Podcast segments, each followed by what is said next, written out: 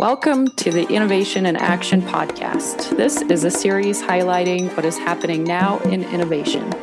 We'll look at this through the lens of the innovators we interview in the series who are making contributions globally across business, academia, government, and not for profit entities. We'll help you understand the secret sauce that enables these people to move the innovation needle forward. I'm your host, Sonia Montero. The podcast is brought to you by the ASQ Innovation Technical Community, which is part of the American Society for Quality, a global community of quality professionals with nearly 80,000 members. This podcast is for anyone who wants to learn more about what is happening in innovation today, and for anyone who wants to make innovation happen themselves. I'm thrilled to have Jane Keathley on the podcast today, who is a founding member of the ASQ Innovation Technical Committee and currently serves on the ASQ Board of Directors representing the TC Council. Jane is the principal consultant for Keathley and Company, and her career as a quality and innovation professional spans several disciplines, including medical device software, clinical research, biopharma manufacturing, and diagnostic microbiology. Jane is also the co author of Structuring Your Organization for Innovation and the Executive Guide to Innovation. Thank you, Jane, for your contribution to ASQ and for joining me today to talk about innovation culture. My pleasure. Thank you, Sonia. It's great to be here. So, you were a founding member of the ASQ Innovation TC. What were some of the reasons that prompted the creation of this member unit? So there were people were beginning to understand the need um, for incorporating innovation into the future of quality. This was first initiated by the Quality Management Division, and they established an innovation and value creation technical committee. I was a member of the Quality Management Division and working for a small software company and joined that committee and became its founding chair we had a lot of enthusiastic interest from members of QMD as well as across ASQ and ASQ leadership. And we began developing our body of knowledge, our innovation body of knowledge, by doing conference presentations, publications. We eventually put out our book in 2014 called The Executive Guide to Innovation, which kind of consolidated our thinking on innovation and quality. One of our members, Dr. Bill Woodall, uh, statistics professor at Virginia Tech, actually introduced the idea initially on you guys should become a, uh, a division of uh, your uh, standalone division separate from the QMD. Uh, we agreed, our leadership team at the time agreed that this was a good thing to pursue. And led by Peter Merrill, we stepped through the process of becoming a division within ASQ. This included, among other things, being an interest group for three years and obtaining 300 signatures from members representing a cross section of ASQ, both geographic and technical areas. But we achieved that. The board of directors approved our request to be a division, and we became the innovation division at the beginning of 2015. So we're in our seventh year as a division. It's been very successful. We've had a lot of interest. It continues to grow. And that tells me that many of us share the belief that the future of quality has to incorporate innovation concepts and skills and knowledge. Let's talk about culture. How do you define it? Yeah, so culture to me is a set of behaviors exhibited by, in this case, an organization and an innovation culture then is a set of behaviors that regularly leads to innovative outcomes. So some of the characteristics of an innovation and culture are things like curiosity and a willingness to try out new ideas. Another one is a well developed ability to learn from trial and experiences, or what many consider learn from mistakes. Another really important characteristic of an innovation culture is communication, having an open and interactive communication style, both internally with the members of the organization, but also externally. Innovative culture suggests that you're open to ideas from the outside, that you're willing to talk to your customers, your competitors, uh, other professionals, things like that, and share and learn from those sources as well. I think of an innovation culture oftentimes as a situation of organized chaos. And um, it may look like it's disorganized, but within a broader framework, innovation can succeed in this uh, environment of organized chaos. It's important to remember, though, that not everybody works well in that sort of environment. And so you have to give them the time and the support to understand how they fit into that innovation culture. And innovation culture is quite visible in some organizations, yet in other organizations, they struggle to create it. How does an organization instill an innovation culture? This is a big challenge in many organizations uh, because culture moves slowly. And each organization is a little bit different, so there's no one size fits all answer. But in general, leaders have to establish the vision. This will be an innovative company. Uh, they have to set the expectation. We will be innovative. And then they have to provide the tools, resources, structures to make it happen. These are things such as flat organizational structures, uh, networking opportunities and tools, uh, reward and incentive programs that reinforce innovative behaviors. Those are all important things for leaders to provide if they want to instill an innovative culture.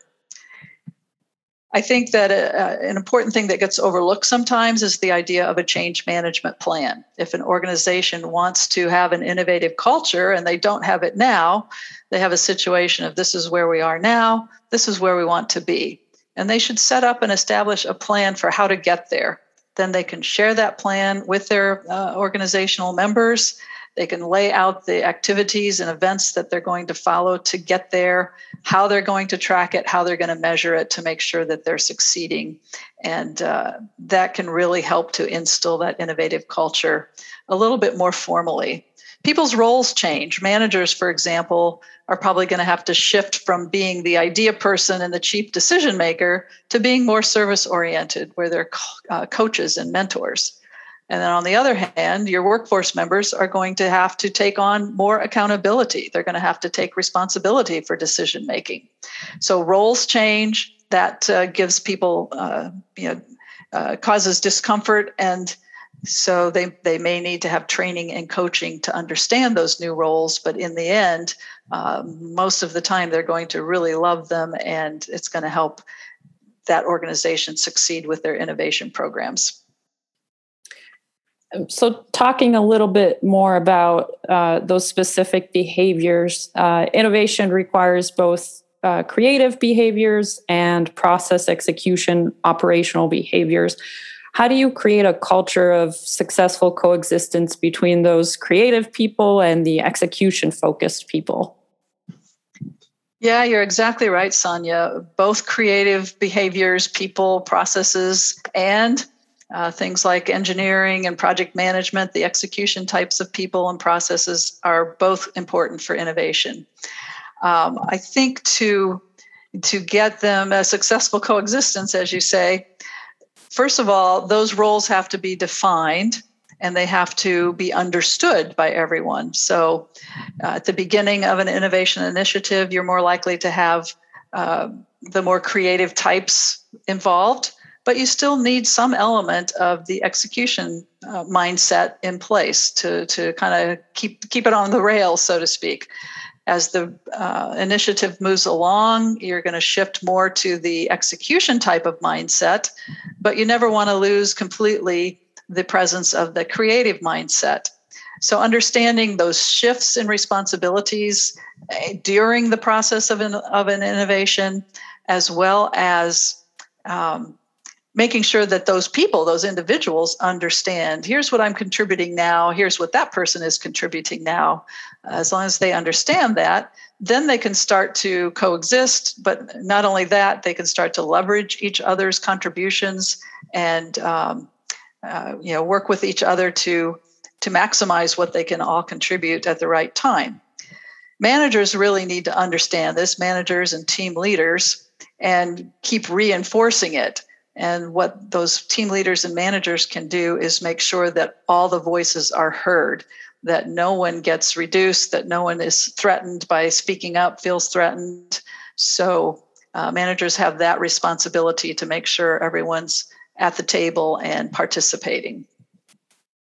And how does uh, the team structure contribute to innovation culture? Are flat network structure the only way to have a culture of innovation? Well, we have found that a team's model it's been shown to be more adaptable, it's been shown to be more flexible, it's been shown to be faster. These are all very important considerations for innovation. And teams lend themselves to, to those kinds of behaviors and to flat organizational structures. This avoids the siloed structures of the past and uh, you know allows them to allows activities to move forward more quickly. More and more teams are becoming self-managed even. They form they complete their scope of work which they may have defined themselves. They get it done they define their timelines who's doing what. Once they've finished that um, scope of work they disband and they go off and reform in different configurations for another purpose this is very much like a theater or a movie cast or crew they come together they do their production and then they disband and go on to another movie or uh, theater production. It's not the only way, however. There are a lot of different structures that can work for innovation.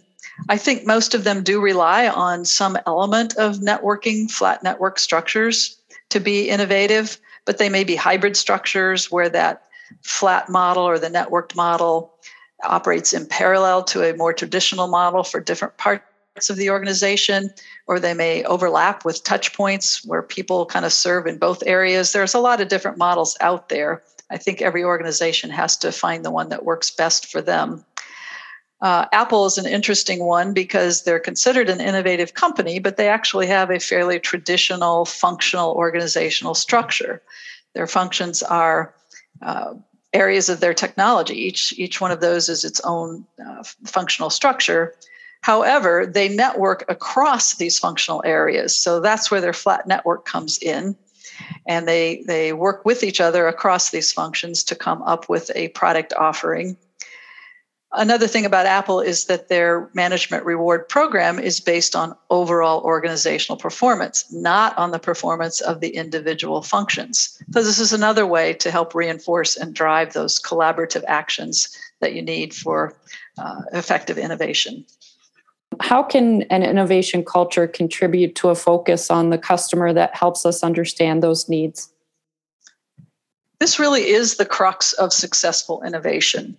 Our job as innovators is to find creative solutions for problem areas. These are solutions that those people who are experiencing the problems will enthusiastically receive and welcome that means they not only have to work, they have to work really well, they have to work less expensively, they have to work more easily than other solutions. So, this uh, customer relationship is so key. So, any kind of structure or environment that elevates that customer relationship to focus on happy and satisfied customers, it's been shown that those kinds of cultures will outperform cultures that don't do this. Studies show that an emotionally satisfied customer is much more likely to be a repeat buyer, uh, to purchase higher volumes, and to recommend the company to others. So there's so much benefit in having satisfied customers. So much so that some organizations have gone to merging the employee and customer uh, management departments, if you will. So, you know, traditionally employees are managed by HR and customer relationships are managed either through customer service or through sales and marketing. But some organizations have brought those together, employees and customer management, into one integrated system with their own set of performance objectives, their own set of performance metrics. Uh, something like this really elevates that human element of the employee customer relationship to the forefront and really gives it the focus needed to have that innovation culture and be effective at meeting their pain points. What are other ways organizational leaders can develop and support a culture of innovation? Well, a few of the things that I have either seen or read about or heard about um, one is holding networking events for employees. So, you know, bring them together in a social setting so that they can uh, just chat with each other. It's good to have the employees actually organize those, like maybe hosting a breakfast for other teams or other departments. Uh, some uh, organizations uh, create their physical structure to bring people together for networking with common break rooms or uh, traffic patterns that uh, encourage folks to run into each other randomly and uh, and network that way. So there's a lot of ways you can get your employees to network, and that helps. Another way that I think is pretty effective is mapping your business processes from the customer's perspective by bringing together representatives of the customer service department and every department in the chain of activities all the way back through your depart- your organization to the support functions like IT and finance. If you get that group of people together and map the processes, starting with the place where your customer touches your business, it's re- revealing and it really helps all of those people along the way to understand how they contribute to customer satisfaction. So that's a good way too to uh, develop and support that culture of innovation. Some companies identify innovation champions and coaches to help reinforce innovation practices and behaviors. Others establish idea exchanges or collab- like online collaboration tools. Uh, or they host uh, facilitated in-person and virtual workshops where they they uh, help people come up with ideas or hone ideas. Some will even have their own like internal Shark Tank kind of events. But one thing I think it's important to remember is that people won't necessarily naturally understand how to be innovative or how to exhibit these innovative behaviors. And so training and education is important. Uh, offer these classes so that people understand what this means, what innovative behaviors mean, how to use the tools, and again, what those expectations are. Probably the most important thing to support a culture of innovation is for leadership to constantly reinforce it and recognize uh, when innovative behaviors are being exhibited. And that means the, the failures as well as the successes, but constant reinforcement from leadership is really important. Those are um, great points. Coming back to the ASQ perspective and, and your experience, um, how does the ASQ board of directors support innovation and uh, an innovation culture? So I think that the board of directors recognizes innovation on two levels. Uh, one is in understanding that there's value to our members in offering innovation, knowledge, expertise, um, things around innovation for our quality professionals. The second way is to apply innovative thinking within the society's operations and structure. So I want to talk about the second one first. Uh, few years ago now, ASQ, led by the board of directors, went through a major transformation. This included a restructuring and a refocus of the organization's vision, mission, values, a new strategic plan, the focus was shifted to member value and performance excellence. I think this really showed that the board of directors recognized the importance of the organization reinventing itself. And organizations do need to do that periodically if they're going to be innovative. I do believe that this transformation positioned ASQ to adapt and adjust and deal with the pandemic issues that arose last year. I think we were in a bet, much better position to do that, having gone through transformation. And also, part of that transformation has been the board of directors supporting and approving enhancements to ASQ's technical platforms. So, these technical platforms are what's used for body of knowledge management, for networking and member communications, uh, for financial management. So, all of these you know, new structures lead us back to the first point of what we offer to our members. The new strategic plan has the first strategic goal is driving thought leadership in excellence through quality. So this really means that ASQ intends to maintain a cutting edge with its quality body of knowledge, and that includes the quality 4.0 concepts, Quality 4.0 is referring to a lot of the, the more innovative and current thinking and technologies such as artificial intelligence and digital transformation. So ASQ recognizes and is incorporating these into the body of knowledge. This is important to our members to have this information available and to have it available through platforms that are accessible and easy to use. Besides these things, the board of directors has commissioned initiatives on diversity, equity, and inclusion, on risk management, very important for innovation, and on recognizing and rewarding our member units who perform uh, at a high level and we have a portion of that that includes innovative solutions, recognition for innovative solutions among our members. So I think the board of directors has taken a kind of a holistic view of uh, innovation across the society. You mentioned thought leadership. Um, how does the Innovation TC plan to contribute to the society's goals on, on thought leadership? So, our, our primary focus is on that innovation body of knowledge, that portion of the quality body of knowledge that deals with innovation and quality. Uh, ASQ, well, the innovation technical community is one of the top three member units in terms of rate of growth and has been for several years now. So, we have a strong interest among ASQ members in innovation. From our beginning, we developed a large library of offerings on innovation and quality. We've done conference presentations, webinars, publications, workshops. We have online discussion threads going. Most of this is available through the Innovation Technical Community MyASQ site. We are in the process of putting the finishing touches on our concise body of knowledge. It's a very compact body of innovation knowledge, and that should be done later this year and we're very excited to uh, say that we will be moving on then next year, working with ASQE to develop a specialized innovation credential that our members can take and uh, receive a credential in innovation management. We offer monthly webinars, newsletter, other publications with lots of information and uh, uh useful knowledge about innovation.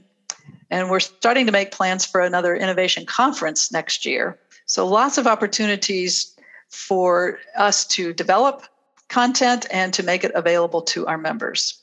We're always on the lookout to share our knowledge and collaborate with other ASQ communities, other technical and geographic communities, as well as external organizations. We have uh, partnerships with academia and with other nonprofit organizations like PMI.